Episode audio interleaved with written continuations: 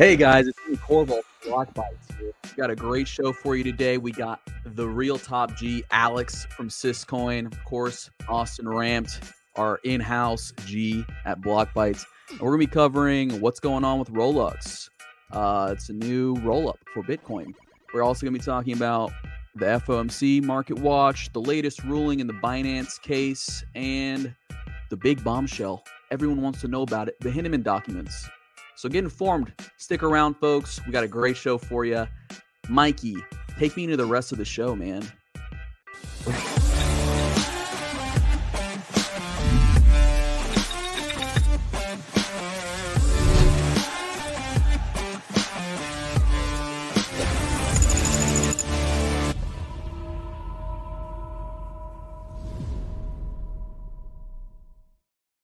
All right, all right. We have comments. Let's welcome Alex first. Alex, welcome. Welcome. Before we go off topic, because we're going to start off topic. I'm going to tell y'all right now. We're starting off topic. Alex from Syscoin, thank you so much for being here, buddy. You and I were actually we were on Wendy's show a while back. That's where I met Alex. And Yeah, that was fun. You guys are old He's a, friends. he's a real one. So we're gonna have through a good way back. today. Yeah. So all right, a couple things. Mikey, why didn't why didn't we put the, the why didn't we start with the thumbnail, dude? Like it threw me off completely. I We're said, gonna talk about this live. We're going I live. said- We're talking I about it. said right before we literally came on that there's not going to be a thumbnail. Corval say just that. My God. He All did right, say I'm pulling you back off. Give me- All right, give me all out. right. and then secondly, you starting the music did not fix the mic. We know that there's microphone issues like at Really? the beginning. Didn't fix it. Did Dude, that was my it. best intro yet. You guys didn't even hear it? Dude, it was so it was super fire. No, I heard it. Got, so much, got my nipples hard, bro. It was so Okay, good. freaking As long as it's sexually aroused, Austin, I guess we're good.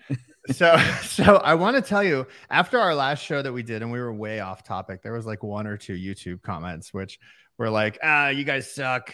You're I didn't like it. So so my response to that is we're doubling down on the level of insanity that we're gonna bring during this show.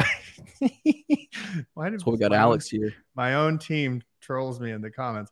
Uh, we're doubling down on the level of insanity that we're doing during this show because we have so much good shit to talk about that Mhm. I'm just I'm just fired up. I'm fired up, Oh, yeah. and if you don't like it, go watch somebody else. This is fun. We're, So we're I haven't been on a show with you before. Uh, and our audience might know. Could you give us like a little introduction, man? Syscoin, I know that. Well, uh, me personally introduction or Syscoin introduction? Dude, I want to hear about you personally. It's all about you, man. Me, well, I'm, I'm the self-proclaimed Syscoin top G, kind Oh, of like the in-house G, Austin. Uh, I've been in blockchain for what, like five years now, and uh, joined the Syscoin team about a year and a half ago. Always been a big fan of what they're doing, uh, what they're building, and all roads kind of lead up to where we're at right now, and it's just uh, very exciting. Uh, very happy to be in this space and just continue to grow. Awesome, dude. I like Oh, that. yeah. That was All right, uh, so- go ahead. Let me tell. Go I want to tell a little story. I don't even remember. I don't even remember how I found Storytelling. Rollux, honestly. But so you guys all know we've got ordinal madness over on Bitcoin, and and you know the the benefit of a layer two, let's say on Ethereum, for example, for anyone that's not familiar, is you get the speed.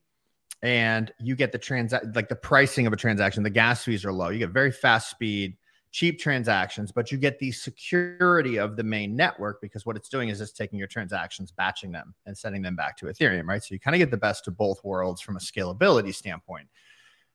But Bitcoin is truly the most secure network. It's not Ethereum. I mean, Ethereum is fairly decentralized, also proof of stake. If AWS ever got a wild hair up their ass, they would have a problem. Um, but Bitcoin really, truly is the most secure network in the world. And so I forget how I found you guys, man, but somebody referred me over to the, the Rollux Twitter, and it's a it's a layer two, EVM compatible layer two, built on. I mean, it's not built on Bitcoin, but you, I assuming you're you're confirming the transactions back over on the Bitcoin chain is how this is working. yes. Can you can you break this down, Alex? yeah, This yeah, is very absolutely. intriguing. So when when we build, the principle of how we build is with scalability in mind, right? And and if the whole world can't use your blockchain, like what's the point? And let's be Mhm. honest, you've got all these like cute ideas. You got like DAG technology, delegated proof of stake. You got different programming languages, all the help. But at the end of the day, like most of these popular coins that are still popular and technologies, you know, it's it's really because there's a lot of money pumped into it. and right. I don't really think that we've reached that point in adoption where scalability is yet to be tested. And anytime you get anywhere near close, uh, you got the blockchain either turning off or gas fees just going through the roof, right? Mm-hmm. So, you know, the the two most revolutionary technologies at the end of the day, it's it's going to be Bitcoin, gold standard for security, and then you've got Ethereum, which has essentially uh, introduced programmability to money, right? So that's mm-hmm. that's where we're at right now. Um, what we're doing with Syscoin is combining both of those components and being able to use the modular design in order to be able to scale to those limits. So now you have all these layer twos, and Rollux is another one uh, that we have built, which has EVM compatibility. But what we do that's a little bit unique and different, or a lot unique and different, not many people or not many mm-hmm. do is we're merge bind with Bitcoin. So basically, hmm. we're taking Bitcoin's proof of work hash and applying it to the Syscoin blockchain, and that's how we're able to inherit that security. Shut your face. Whoa. So, like, all right, so who else? And so I know, like, and it's right, proof so, of work. It's proof of work. most importantly, that's actually a really, really important topic mm-hmm. because I have this sneaking suspicion when it comes to the SEC that they're trying to find a way to infiltrate proof of stake. Like, if they can find a way to frame up proof of stake enough towards a security, they can basically blanket classify all of these different chains. Whereas when it becomes, you know, with proof of work, like I, I, I got into mining for quite a quite a long time actually, but I was mining Ethereum and other things with GPUs. But let's say, you know, let's say 99% of the miners of the Bitcoin chain go offline, right? And ASICs are no longer a thing. I could hook up this little GPU I've got right back here, put on the correct algorithm, and keep the chain going. And that's decentralized. Like that's decentralized. That's actually what it is. Um, mm-hmm. And so that's interesting. And so a question that I have the merge mining thing is very interesting. But like when I think of okay, so Arbitrum, you know, all right, so Arbitrum has a bunch of transactions going on. They're printing these back to the Ethereum chain. Now, mm-hmm. excuse my ignorance with this question because I know it might sound ignorant, but it's something that is like I'm interested in. There's no ignorant question. okay. The structure of transactions on Ethereum, being that there's smart contracts and other things that do not currently exist on Bitcoin, are obviously different. Um, and so, how are these transactions being secured back? Is it is it just it's simply the data? You're just writing data into a block on on on Bitcoin chain, or how's that working? Yeah. So essentially, the miners from Bitcoin are securing the Syscoin network with by just mining Bitcoin. It's like simultaneous mining. No extra work is put into it. And the way that we mm. have things running is you have the EVM equivalent side, the Ethereum equivalent side, and then the Bitcoin merge mining, it's all going side by side. So anything mm. that's happening, whether it's on our layer one, layer two, layer three, it all goes back to layer one. And you have to think of layer one as like that court system of data, and it's all being secured there. This is rad. This is rad. And I think I read somewhere. So, as far as the gas on the EVM, is that Syscoin? Yeah, the gas is actually extremely cheap. Uh, a fraction of a fraction of a fraction of a penny. See, the thing is, you know, Ethereum realized they have to go modular if they want to be able to scale to the masses. Mm-hmm. And you could say, okay, great, we're all just going to build layer twos and top of Ethereum and we'll be happy. We'll be able to scale the world. It doesn't necessarily work that way. A lot of people, well, I'll say a lot of the retail, just casual investor, they don't think about the data availability problem. And that's probably something that the audience really needs to know because that's going to start coming up in the future. It feels like only the developers really pay attention to that. Um, and what that means mm-hmm. is that all these rollups, like you said, Austin, they're posting that data into the layer one. And that's how it's able to scale and go really fast and inherit the security of that layer one, which should be the court system, right? But what's mm-hmm. going to happen over time is it gets just boggled down. And when you have to prove that that data is legit to call those contracts, to call that information, it's going to start adding up. And people mm-hmm. are still using Ethereum. That's the other problem.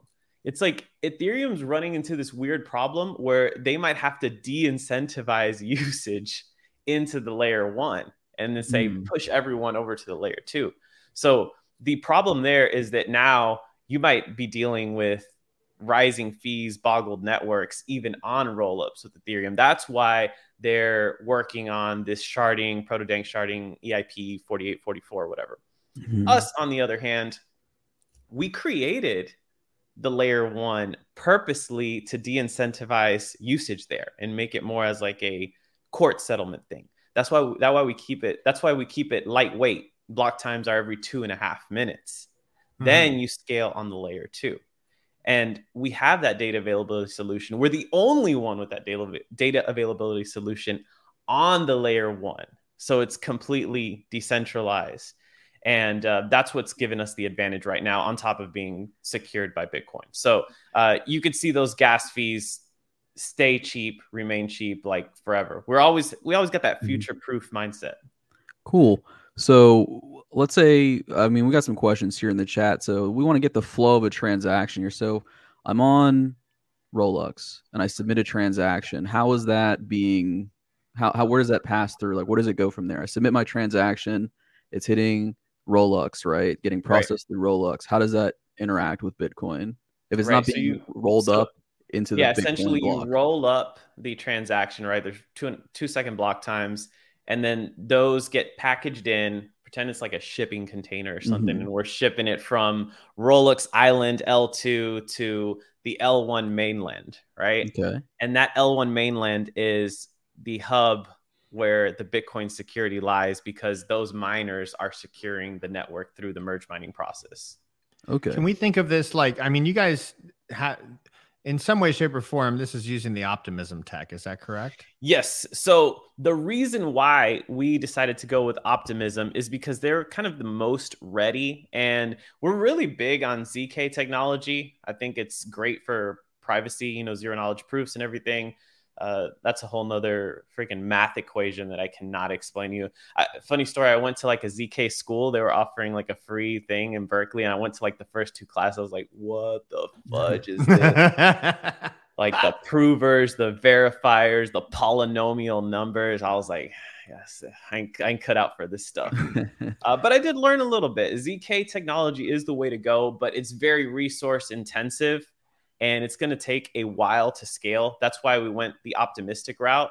Um, or, or yeah, the optimistic route uh, through optimism. Optimism is very keen to using ZK, te- ZK technology too. So I think uh, in the long term, we're going to be just fine. Um, you know, using that tech stack.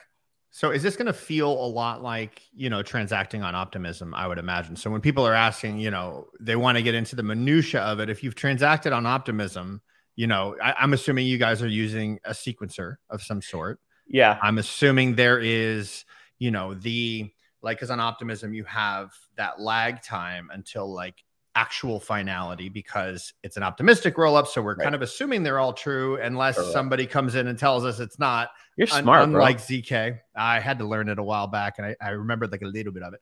Um, and so and so pretty much that's that's kind of what it is, right?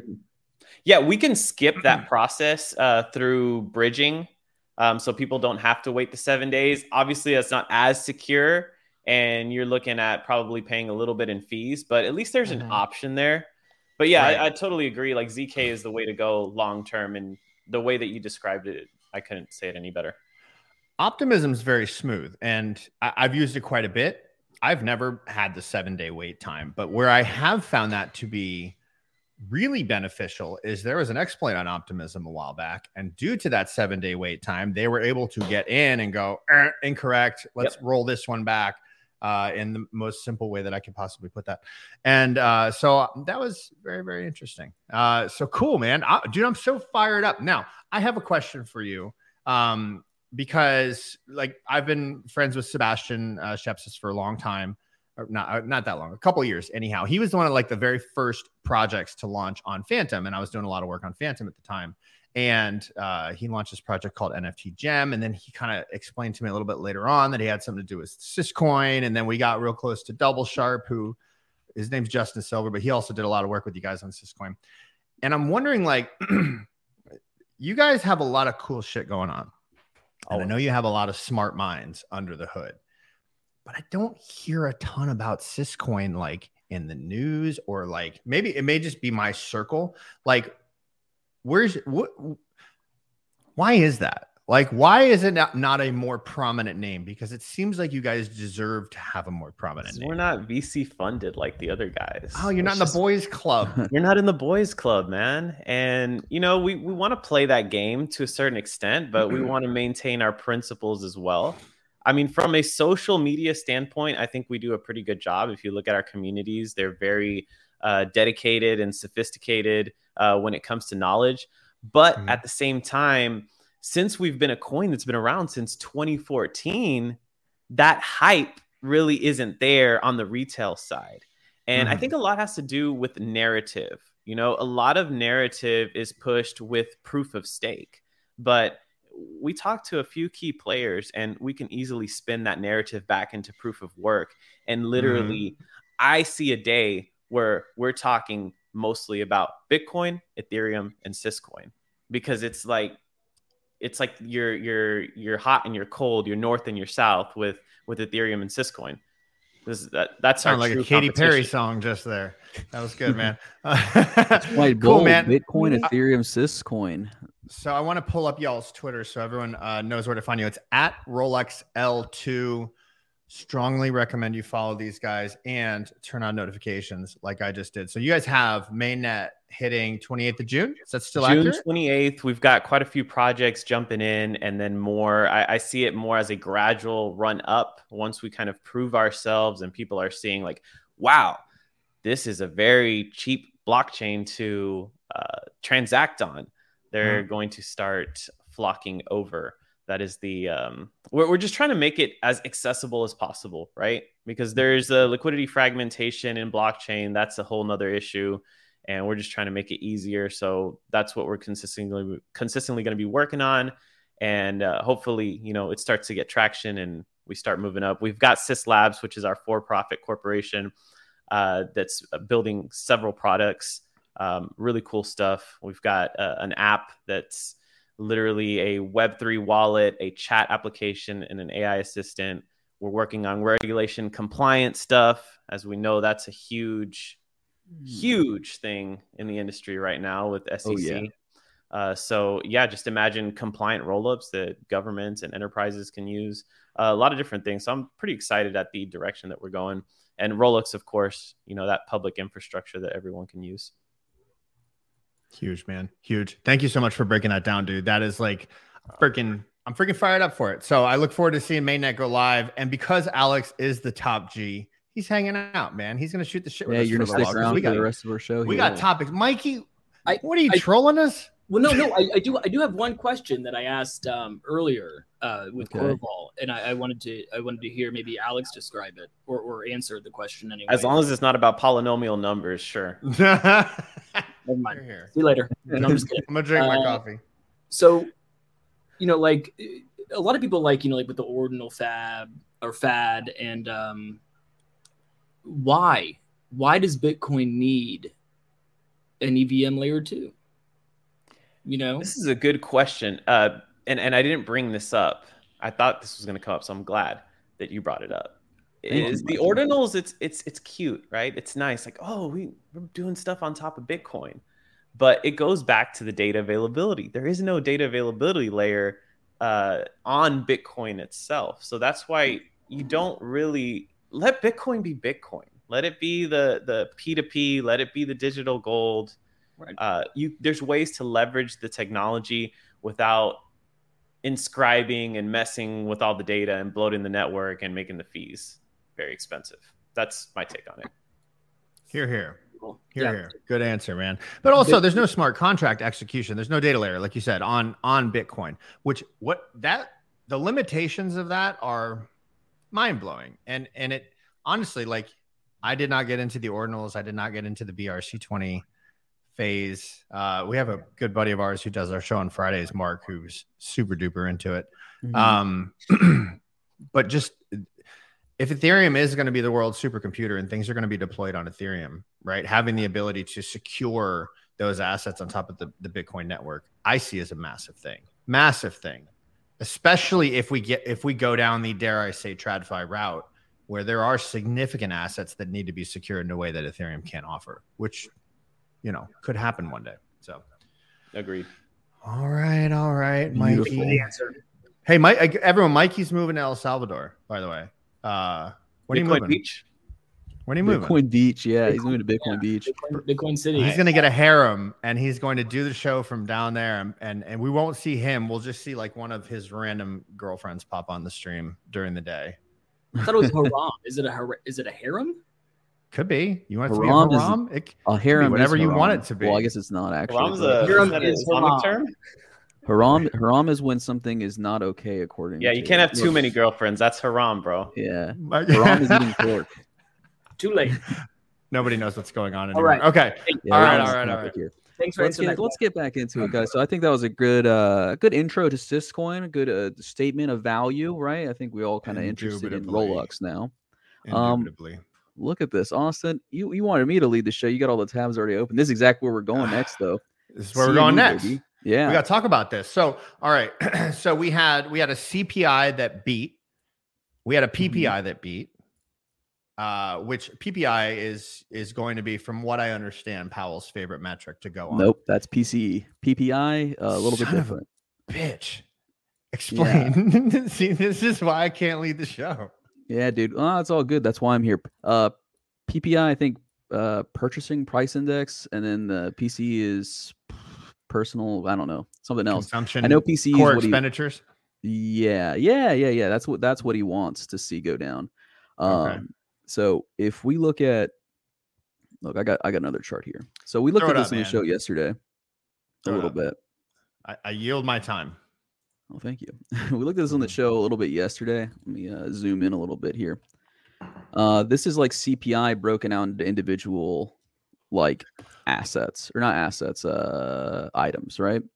So you can see it's kind of complicated. It's a lot more complicated than it's just going down. Some things are going up, some things are going down. But if we just look at uh, everything all at once, let's go. Not that one. This one uh, you'll see it is going down. CPI is going down. So by this measure of inflation, we're looking kind of good. Still not where we want to be, but nice downtrend. but if you look at PCE, which we don't have the numbers for last month yet, uh, not looking good, dude. it's continuing to rise, Hmm. uh, according to last month. So and, and explain PCE again. And this is the amount that manufacturers are paying? Yeah. I believe this is how much manufacturers are paying. I think this is actually just a different basket of goods. okay. that is being tracked. And I think the reason that the Fed likes this more is that this is less subject to seasonal fluctuations. Uh, so, like, if we go back to, you know, this one here, uh, and we go by selected items, you know, we could put like tomatoes, oranges, and like ground chuck. Now, just because of like seasonal variations, ground chuck's going up individual Could be. industries have individual problems you know maybe there's like a lot of cows dying or whatever so chuck goes up causes Okay. inflation on that asset or that that item but pce is more just general like what do you need to live baby like you might swap things out here and there uh, because Mhm. things are going up but if everything across the board is going up you're done you're toast that means you're getting real inflation and that's, what the it. fed's looking out for so if you look at this So he, the, the big theory that we're expecting to see is we're expecting to see a pause today. Mhm. Now, whether or not this will be a perma pause or whether or not it's going to be a pause for this meeting and a wait and see, nobody really knows. But I think the expectation uh, is that Jay Powell is going to come out and say, okay, we've raised rates enough. We're going to keep them here for a little while, right? Which will be seen as a Fed pivot. Mhm. Uh, and then, and of course, you know what they actually do at 2 p.m. versus what comes out of his mouth at 2:30 p.m. Like really, his speech eh, and the questions that he answers is what's going to matter. we should take bets, dude, because I'm feeling strong. I'm feeling strong after my prediction earlier that uh the pause was like 95, 90% gonna Mhm. come. And the CME thing, look, they followed me like little ducklings, like little ducklings. Wait, you wanna take a bet? banks- Listen, if you give Let's me nine to one I'll take I'll take the opposite side. I mean, it says ninety percent Okay, win yeah. rate on you. Right, you yeah, got to give me nine to one odds, one. Bro. Nine to one. It's going to be a pause. So I'll take I'll take nine to one on a raise. I know it's going to be a losing bet, but I'll do it just to to you mm. know. I'll bet you twenty bucks. we, Big. we could add a an interesting Dubsky. parlay to this. Alex, what Um, do you think about all this, man? What's your what's your take? Man, for giggles, I'll take the nine to one as well. But yeah, think see, Corval is right. knows. Let's do it. Ten. Wait, how much is a Syscoin going for now? a little above 12 cents. one Syscoin. I'm putting one Syscoin up. Um, I The gotta put withdrawal fees Okay, more than that. I'm we'll sure. go that way. I want to see a. Uh, but honestly, though, what I what I'm expecting here, I'm interested what you guys think. I'm thinking what's probably going to happen. We're going to pause. We're going to reassess as we go along. Um, obviously, that, that's kind of what my buddy Jerome said last month. Is that they want to take it a little bit slower now because they've raised it so fast, so high. And as uh, head of the Jerome Powell fan club, I'm speaking with an expert opinion. It's going to be a pause, probably one more one or two more rate hikes, but spaced out a lot more over the next coming months. We're probably not going to see any kind of cut until like late this year, if it happens. dealer said. next year. I'm sorry, that was inappropriate. All right, let's let's keep. I'm sorry. Only sick people get that joke. Uh, all right, so all right, so let's say we get a pause today. Uh, right now, I mean, if you look at the S and P, you look at the Nasdaq, like they're cruising. Uh, and in fact, if you were to go back six months ago, if we would have saw, seen this type of run from the traditional markets, Bitcoin would be absolutely flying right now. And we're not through regulatory fears or, you know, whatever the case may be. But I think over time, it's going to shake that off. Uh, I think, you know, we've got. We've got Warren Davidson introducing the uh, I forget what the hell it's called. It's basically the restructure of the SEC Act with get rid of Gary Gensler and Mhm. uh, get rid of that position, put it under the the control of a board, things like that. I don't I don't wear my hat for it. I wear my hat backwards. This is but it is this is a look- look melon. much cooler that way. More It's like an very- in-house view when you wear it backwards. Yeah, I only go backwards. I, I do have hair. People accuse me of not having hair. Um, but so a lot of this plays in because we got the Hinman documents released yesterday, which gave us an inner, like, uh, like almost a, a peek behind the curtain of the SEC. And there's some really interesting shit that went on. And I think all of this is going to play a role in how the SEC is approaching uh, the crypto markets. And so do you think we could watch this quick video? So this here, let me throw my screen up real quick. This is a video that was put out by Stuart Alderoty. That's a hell of a name. That's a good name. Solid.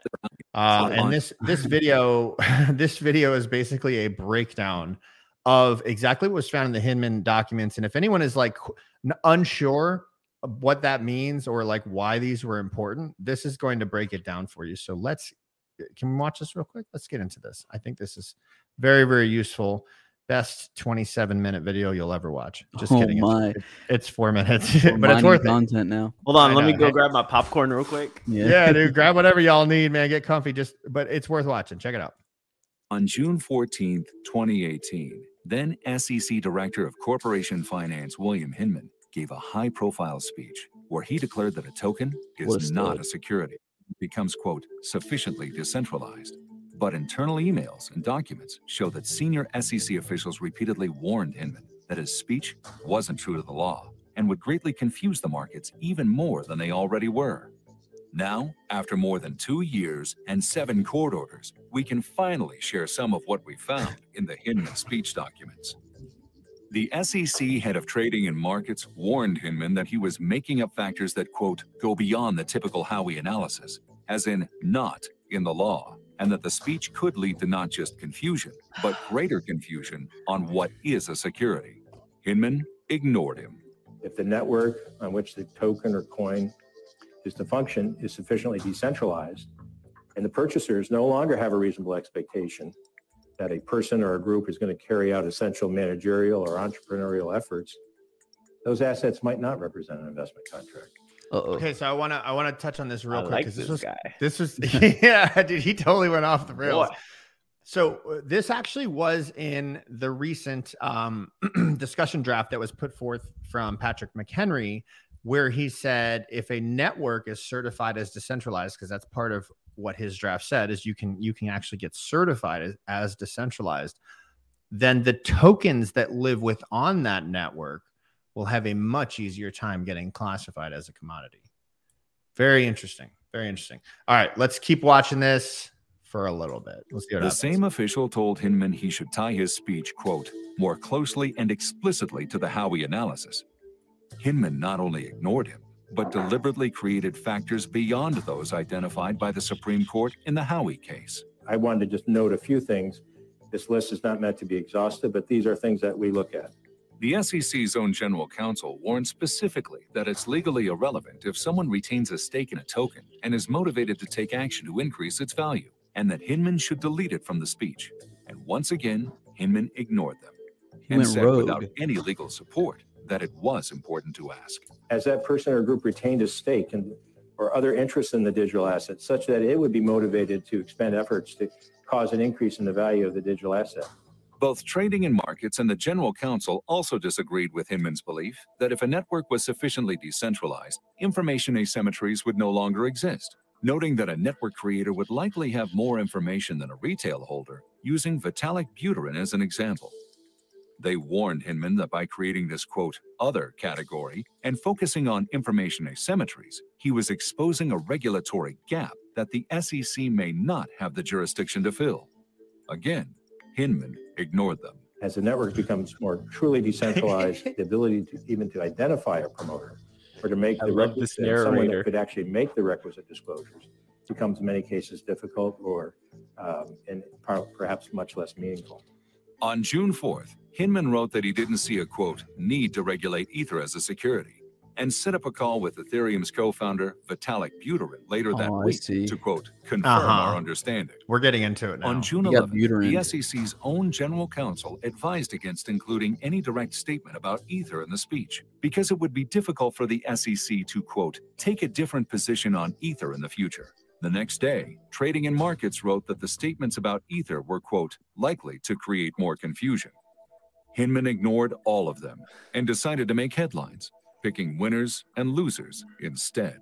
Moreover, putting aside the fundraising that accompanied the creation of Ether, based on my understanding of the present state of Ether, the Ethereum network, its decentralized structure, we believe current offers and sales of Ether are not securities transactions. Hmm.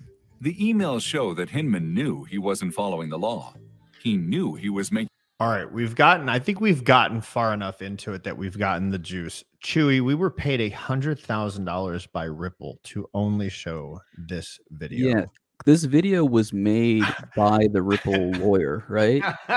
Like, it was I'm made pretty- by You the somebody. narrator? No, I but mean here, here's what the, the Ripple oh, lawyer posted this, right? here's what we've got to infer from this because later on what's going to happen is jay clayton is going to say well bill hinman gave a great speech i i refer you to it to see what we Mhm. consider a security or what we consider a commodity interestingly enough the theory that's coming out is that hinman was making backroom deals with the ethereum foundation Mhm. and that you know i don't want to you know say he was on the take but that's kind of what people are saying because he completely went against what everyone at the sec told him to do because he needed to come out and document that ether was not a security that he needed to do so and so oh, how does this play into the ripple case because there was a there was a one charge that was levied against brad garlinghouse and uh david schwartz oh man i'm screwing up names um, but that was basically that they had reckless disregard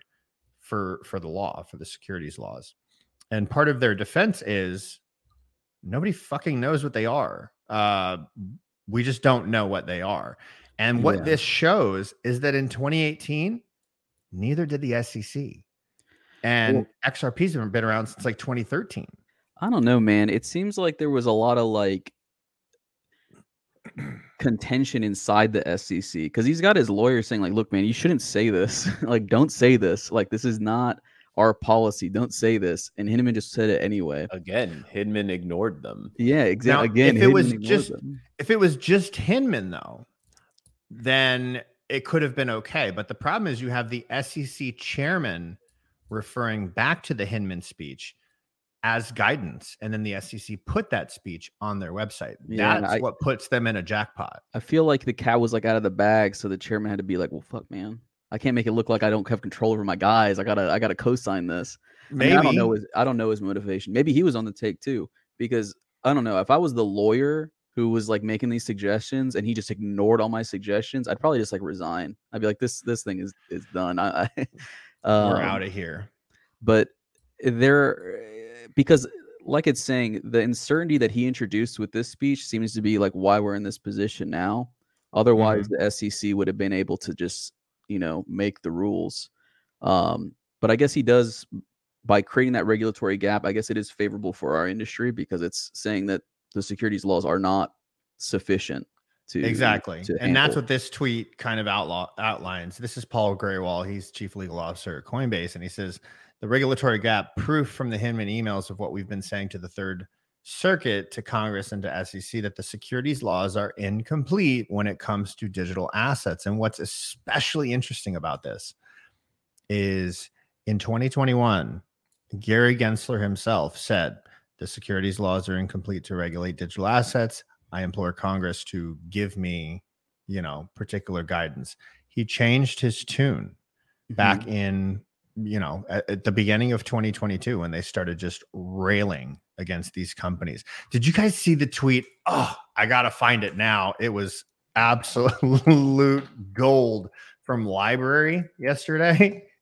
oh yeah we should have we should have we I should got have it. I got them. it, dude. It is like it would have been is- way better it is literally one of the the greatest tweets uh that I've ever seen. Oh yeah, here it is. Really regretting that we didn't bribe the SEC like Ethereum did. If you get the chance to bribe government officials, please do it. It's worth every penny. Like, yes, dude. This is the shit. This is the best. That's so brutal, Oh. man. So where are we though with all of this? I mean, this gave us a little bit of insight, but I don't think it's a slam dunk by any stretch of the imagination. And like my gut tells me the best we can hope for in the XRP case is like some of the things are thrown out. You know, maybe not a full win in the sense that you know they overcome on every single charge but like the hey you couldn't have possibly followed these laws because nobody ever gave you any guidance like if we Mhm. actually get that in a court document you know it could force the hand of the SEC because they just came forward and said they need another 120 days or something on the Coinbase thing you know Yeah, they just keep kicking the can down the road.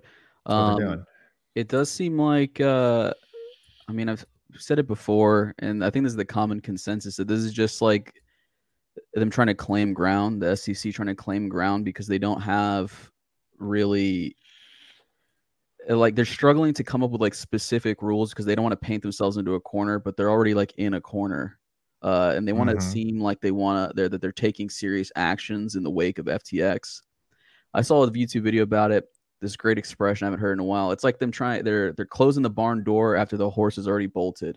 Like FTX already happened and they missed their chance even though Mhm. Gensler was all cozied up to them. He for some reason couldn't see the problem right in front of his face. well do you know No. why Well, you you're going to say he's greasing their palms.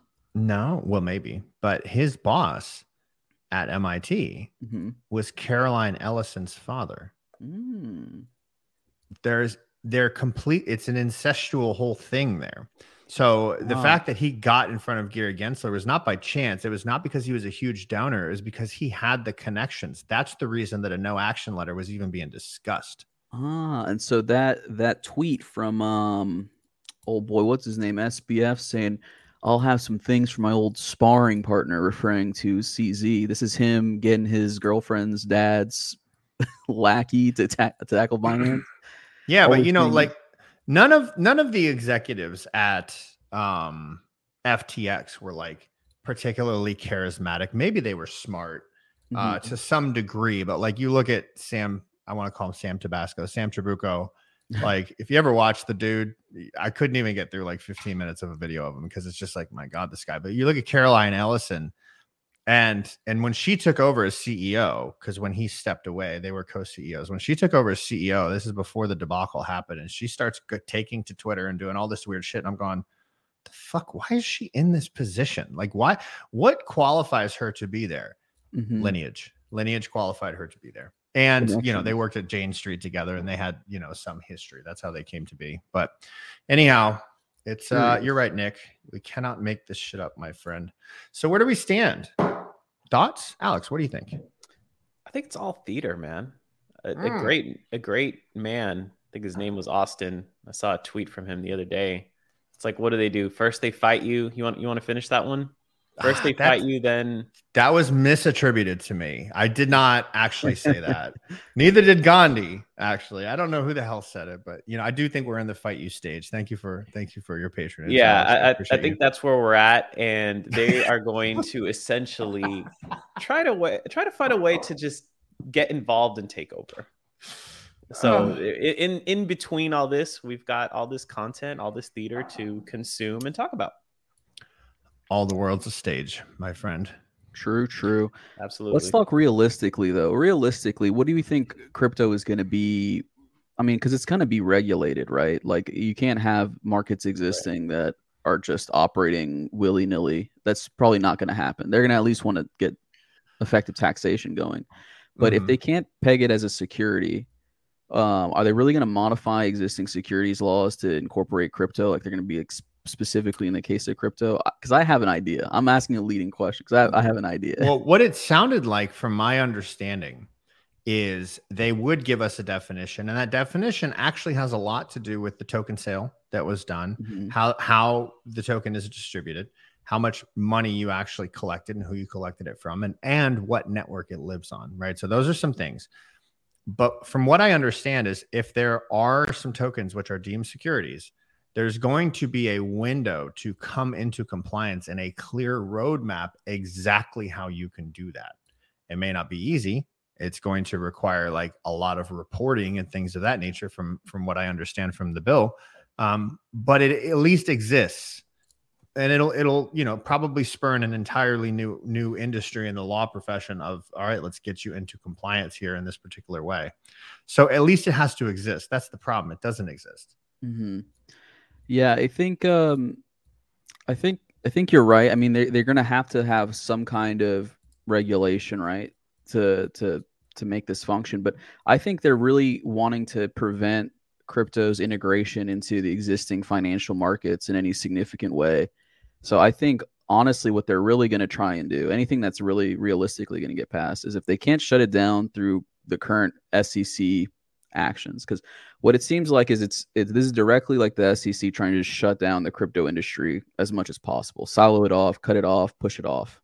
Let, let's take a step back and talk about the technology side of things because that affects there's an effect there Mhm. because the whole ethereum proof of stake move from proof of work to proof of stake that that was a whole narrative shift right and what did that effectively entail well now with these proof of stake you've got all these validators Mhm. maybe the governments are trying to infiltrate that system where they're controlling a bunch of these validators and at the end of the day that'll allow them to block certain transactions from coming through which i believe you know coinbase and a few other ones can already do with their va- validating set Mhm.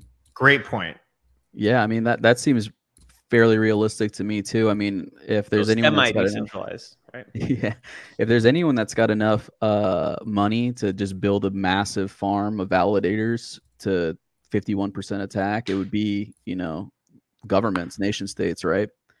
So that that is true. That is a big attack vector that I think a lot of people kind of overlook.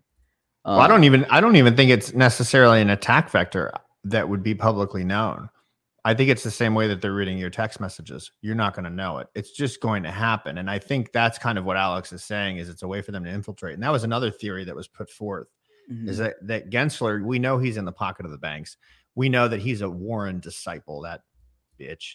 Uh, and so, you know, it, it could be that he's trying to do away with the incumbents to allow the TradFi friends to come on in and take over. That's that was another theory that was put forth that actually does make a lot of sense.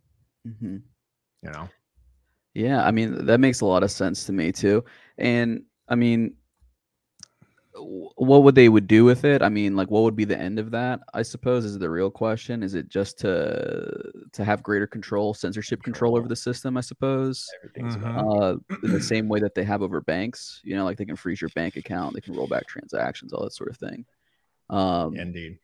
definitely definitely possible but but there is like i guess the there's like very low barriers to like get in and out of different crypto networks right? Like you could just bridge around like crazy. So would would just controlling just say like ethereum really shut it all down the whole system down? I guess possibly. If it's fully infiltrated what do you what do you think alex? I mean, what what about all these other chains? I mean, most of it's proof of stake stuff, so they can get control of those. You want to get control of Fantom, you want to get control of uh freaking Cardano, Solana. It's Mhm. not that difficult. mm-hmm. I, I tend to agree. I think it. I think it's something that that could easily be done, and it could. It could honestly easily be done by we're going to shut you down, or you're going to put a backdoor in your next firmware update. Mm-hmm. Do you remember? Uh, you remember in Silicon Valley that show? You ever see it where the Chinese kid he he goes back to China, he's like doing Chinese Yang? Reddit and China, yeah, yeah, Chinese Mhm. Facebook, but he's got to put a backdoor in all of them because that's what the government required. And Yeah. I I could see that you know completely. I could see that completely being the case uh, with this. So uh, honestly, Wally, like even though I don't interact a lot with proof of work networks, I would I would tell you that in my heart, as somebody that mined for a while and I like understand the intricacies of it, I would say proof of work is hands down the best way to secure a network. The Syscoin plug right here. you can use proof of work network with a, a proof of stake experience or an Ethereum experience. It's, it's simple. Try this out. I out. have a lovely AMD 5700 here if anyone wants it. Uh, I should probably sell it on eBay, man. The AI boys are going nuts for that shit right now. but uh but but listen I, I think i think a lot of the move like you understand that the white house right now is saying climate change is our big existential threat. Like we're all gonna fucking burn up and die. California's gonna be underwater. Florida is just gonna we're all gonna drop into the center of the earth because whatever right it's a narrative there's always a narrative they never actually happen um but I, I do believe also that Ethereum may have kowtowed to that narrative. You know, I, I think that was a big push. Absolutely.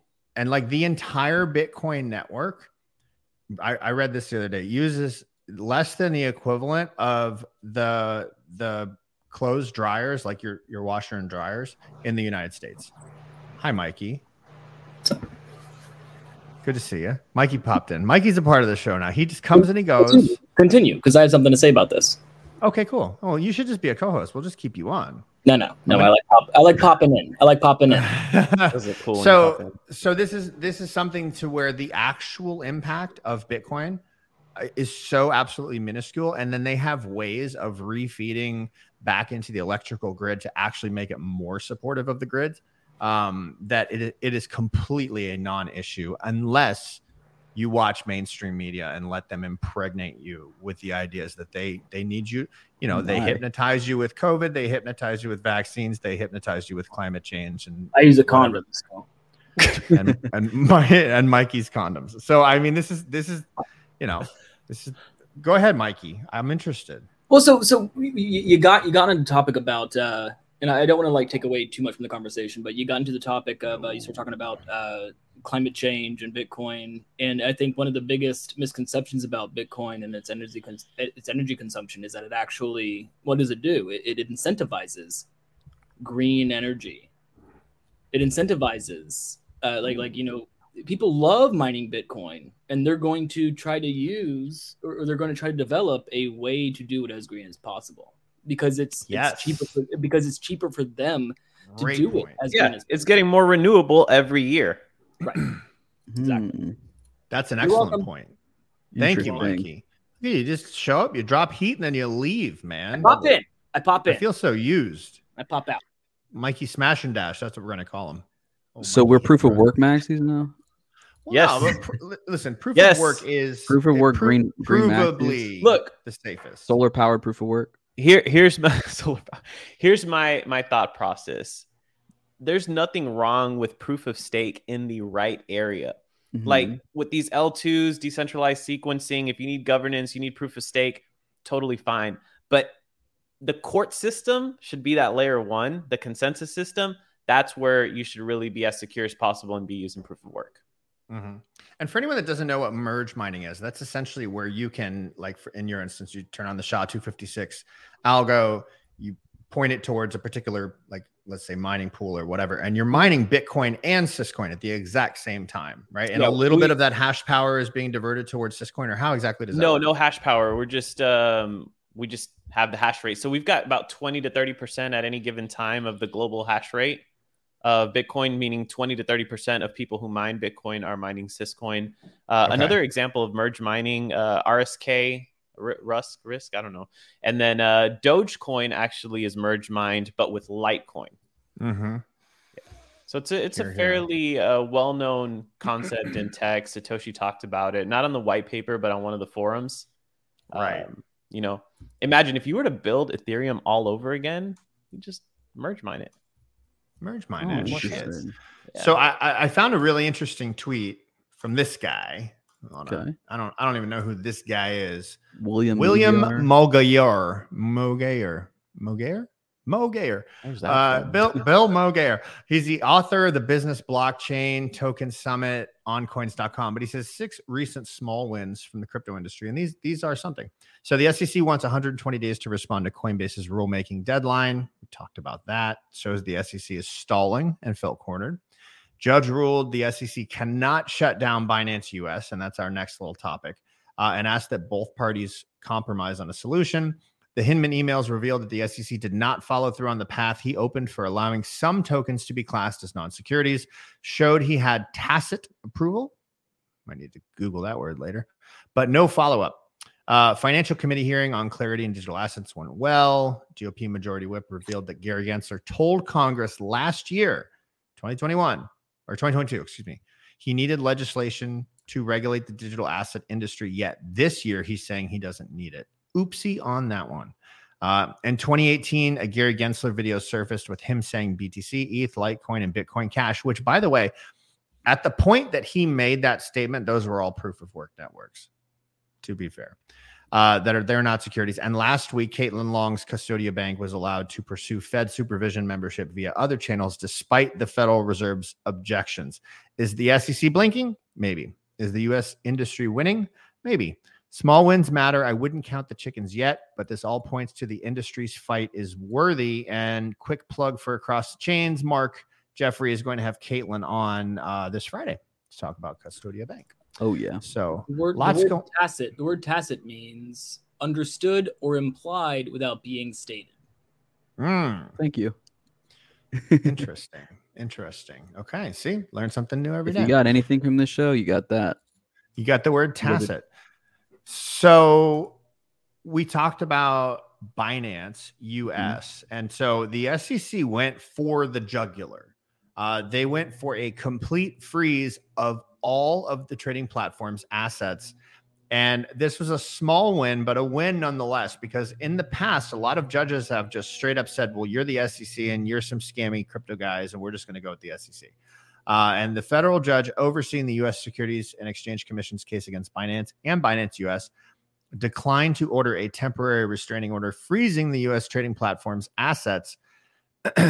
Representatives of Binance U.S. said they mainly wanted to be allowed normal operating expenses and that they were not willing to accept the death penalty represented by a total asset Wow. freeze.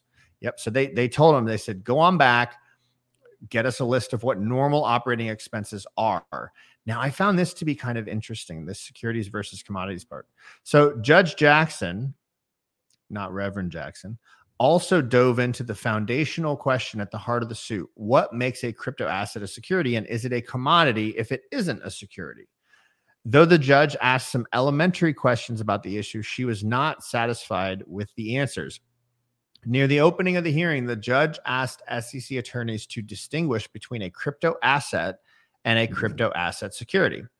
SEC attorney Matthew Scarlato told the judge that the regulator had provided several examples of cryptos it believed were securities in the broader complaint. So they just refer- referred you back to the complaint. We're not going to tell you what it is, but here's a list of the ones that we say are. But was also reserving the right to assess the rest of the tokens on the exchanges later. The judge asked the SEC and later Binance whether the other cryptocurrencies were commodities. The ones that they, I don't know, you're not calling securities. What are they? She asked, diving into the issue. She later asked if BNB is a commodity since the company had argued it was, I think they mean wasn't, a security. It is a crypto asset, Martin Mhm, said. So mhm. that's kind of interesting. and I get the feeling that there will be so much precedent set in the next year or two where the SEC is spinning plates everywhere. And granted, they're a big organization, they're well funded, but one fuck up that gets precedent set is going to be used by the entire industry, right? Or one one big win for them uh, is also going to be unfortunate for the industry. And I think the good news that we have here is that at least the at least one side of Congress is is firmly in the crypto is good camp. Um, you know, so for now. As long as it's well, politically listen, yeah. exactly. Whether it's a Republican talking point because it wins the younger voter, or whether it is something they actually believe in, I don't know. Robert F. You know Kennedy Jr., who's running for president, firmly believes in in Bitcoin and the right to have sovereign money. And he's also a kind of guy that's operating out of the system because what gives a government power? Like they say that the people give them power. That's not true. The money gives them power. The money is what gives them power. And you are directly threatening their power if they don't have control over this new form of money. End of story. True, true. You know, technically it's the monopoly on violence that gives the government power, but the money well, you got to have the money. The, money the financial warfare happens before the real warfare does. You know? Yeah, I mean that's true. Um, you got to pay soldiers is basically what it boils down to. But yeah, There's I a whole think, flow uh, chart to the thing. Yeah, yeah, yeah, but no, they they put people into they the United States commits financial terrorism. Period. End of story. They do that. They put other countries indebted um, into a place of subservience to continue the use of the United States dollar as the reserve currency. Like that shit happens. And when Mhm. you get world leaders that start to question that or move outside of that, I don't know how much we're doing today. Yeah, Alex knows, man. They come after you if if it's someone they can squash easily. If it's China and India and all these guys and the BRICS, well, now they're banding together. They're like a union. They're like saying, you know, hell no, we won't go, Mhm. burning the bras and things like that. Yeah, and that's kind of um why crypto's in this risky little position, isn't it? Uh Mhm. because it lifts that little bit of control.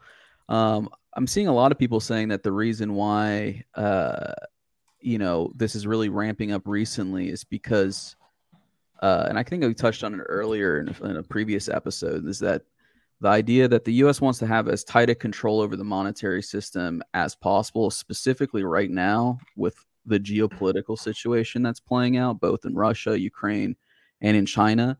So loosening they want to make the dollar as powerful as possible. And if crypto is a way to get out of the dollar and easily transfer value to other currencies through other stable coins or to other assets, not something they really want to see happening. So they're just trying to jam this up right now. That's why I'm kind of like hesitant to say like anyone really believes in in politics right now. Anyone has really any strong feelings about being truthful or honest about what they actually want to classify crypto assets as. They don't. They may not actually believe them to be commodities or securities. They truly probably occupy that gray area in the middle. But to achieve our current political needs, uh, it needs to be shut down. Is kind of how the government's viewing it. I think. Hmm, interesting. Well, I don't think it's going to be. Hello, my friends. Yep, I probably am going to get. So uh, to, to end, you know, the episode on an interesting note, Yellen finally admits the inevitable. She said, expect a slow decline of the United States as the reserve currency. They're kind mm-hmm. of like it's almost like this was she- the point. It's almost like I don't know. Was it all? I hate to be the conspiracy theory guy, but like I totally am. Like it's almost like they We all scripted are. this shit, you know? Yeah, dude. Wait, we got to be hear a movie does she- about does she- this pretty soon. Does she There will actually be. say expect quality of life to decrease as people pillage what they can, or is that his is that his commentary? Uh, no, no, no. I think that's his. Do you want to watch the video real quick? Uh, yeah. Let's. Yeah, watch the video because I want to hear All this. actually. Uh, all right. Oh, Mikey's back. Hi, Mikey. Mikey. How you doing, dude?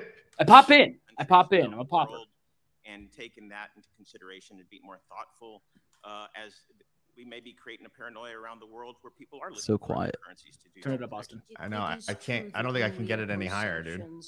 Um, as high as it goes, I'm sorry. They can be the subject of those sanctions um, are motivated to look for um, other tools other than the dollar to engage in Mm-hmm. transactions. So But even that's our friends- something we have to accept. It, it, it is um, much more difficult to find other um, tools to make payments, other currencies, when we work jointly with. But, but we even have our friends like France also looking for other currencies Well- and pushing it. You know, F- France and some of our allies were not happy when um, we pulled out of JCPOA and imposed sanctions. And, um, the, but there, I, I would say there is virtually no meaningful um, workaround uh, for most countries for using the dollar as reserve currency. Very well, and and I understand your earlier you made it. You made some statements about it being the most stable option with the rule of law and liquidity and all Yes. that. But isn't it the fact that uh, the use of the dollar has diminished and, and gone down against competing currencies over the years? There's been some increase in holdings of other reserve assets, but that's something to be expected uh, in a growing world economy where there So we is should a expect- desire to diversify, but So we should still expect less use of the reliance- dollar, is what you're saying. We, we should ex- we should We sh- We anticipate. should expect in, over time, gradually in- increased share of other assets in reserve holdings of countries. Okay. Yeah. That's okay. So for, for Also, everybody you're that doesn't muted. know, she, she uh, Dude. Janet Yellen mentioned muted. that the uh, JCPOA that people were mad we pulled out of that. The JCPOA is uh, the Joint Comprehensive Plan of Action to ensure that Iran's nuclear program will be exclusively peaceful. Mm, Just so you know, interesting. that. So she's saying that's something. why France is trying to transact in other currencies. Come on, get real. Get real. You know what they're pissed about? We domesticated French fries. They're still mad about that shit, man. Still pissed off about it. Freedom fries. Well, all right. So yeah, this is this is a reasonable thing to assume. And the more sanctions, the more the United States tries to be the bully, and they that they are the bully through financial sanctions. I mean, let's call it what it is. And like the more countries are going to be pushing in a different direction, and eventually enough of them are going to join together. I don't know when it's going to happen, but eventually enough of them are going to join together that the power that they hold will be sufficient to dethrone. I think it'll happen. Nah, it's impossible, dude. What are they gonna do? What are they gonna do? I know you don't believe that. What are they You put do, you man? had the chart of the various reserve they gonna do? currencies. Look, they start using these other reserve currencies. Look, the only uh, the point of having to being the world reserve currencies, you get to bully people around. So it's like you just get to pick who your bully is if you're switching to different reserve currencies. Um, the only answer, really, I'm thinking it's Bitcoin, guys. Now that's one that won't bully you. You use Bitcoin, what's it gonna do? I don't know. Michael Saylor might bully. Michael dictate Saylor can bully us. Michael Saylor can Yeah. bully I us. guess you're right. Michael Saylor All could right. decide my import policy. Yo, I have a call in like a couple minutes. I got a jet. I got to get off of this thing. I apologize to all of you. I just figured Well- I would say it publicly. All good. Well, I had a fun time on this show. Thank you, Alex, for loved it. joining us. Man, I'm Uh, absolutely honored to be on this show. It was Wow. a fantastic time. Uh, Great to have you, bud. Great to have man. you. Yeah, Appreciate great you hearing guys. Welcome back it. anytime. Oh, I'll, I'll take that for sure. Open door. Open door. That's Open door right. policy. I like yeah, that. guys. Be sure to like us, subscribe to us, uh, follow us, all the whole shebang. Uh, what else I got to say, Austin? Uh, go to the Discord. I got a million. I got a million calls to action for everybody in the chat. Yeah, but, Yeah. uh, Make sure you follow. had a follow lot of all good them. time. Yeah, That's do it. it. all, dude. Hit follow us on all socials, retweet us on all socials, retruth us everything. And uh, this is Corval signing off. Thanks again, Alex Cisco and Austin. Great time doing a show with you guys. Likewise. Adios. We out. You guys. Later, y'all.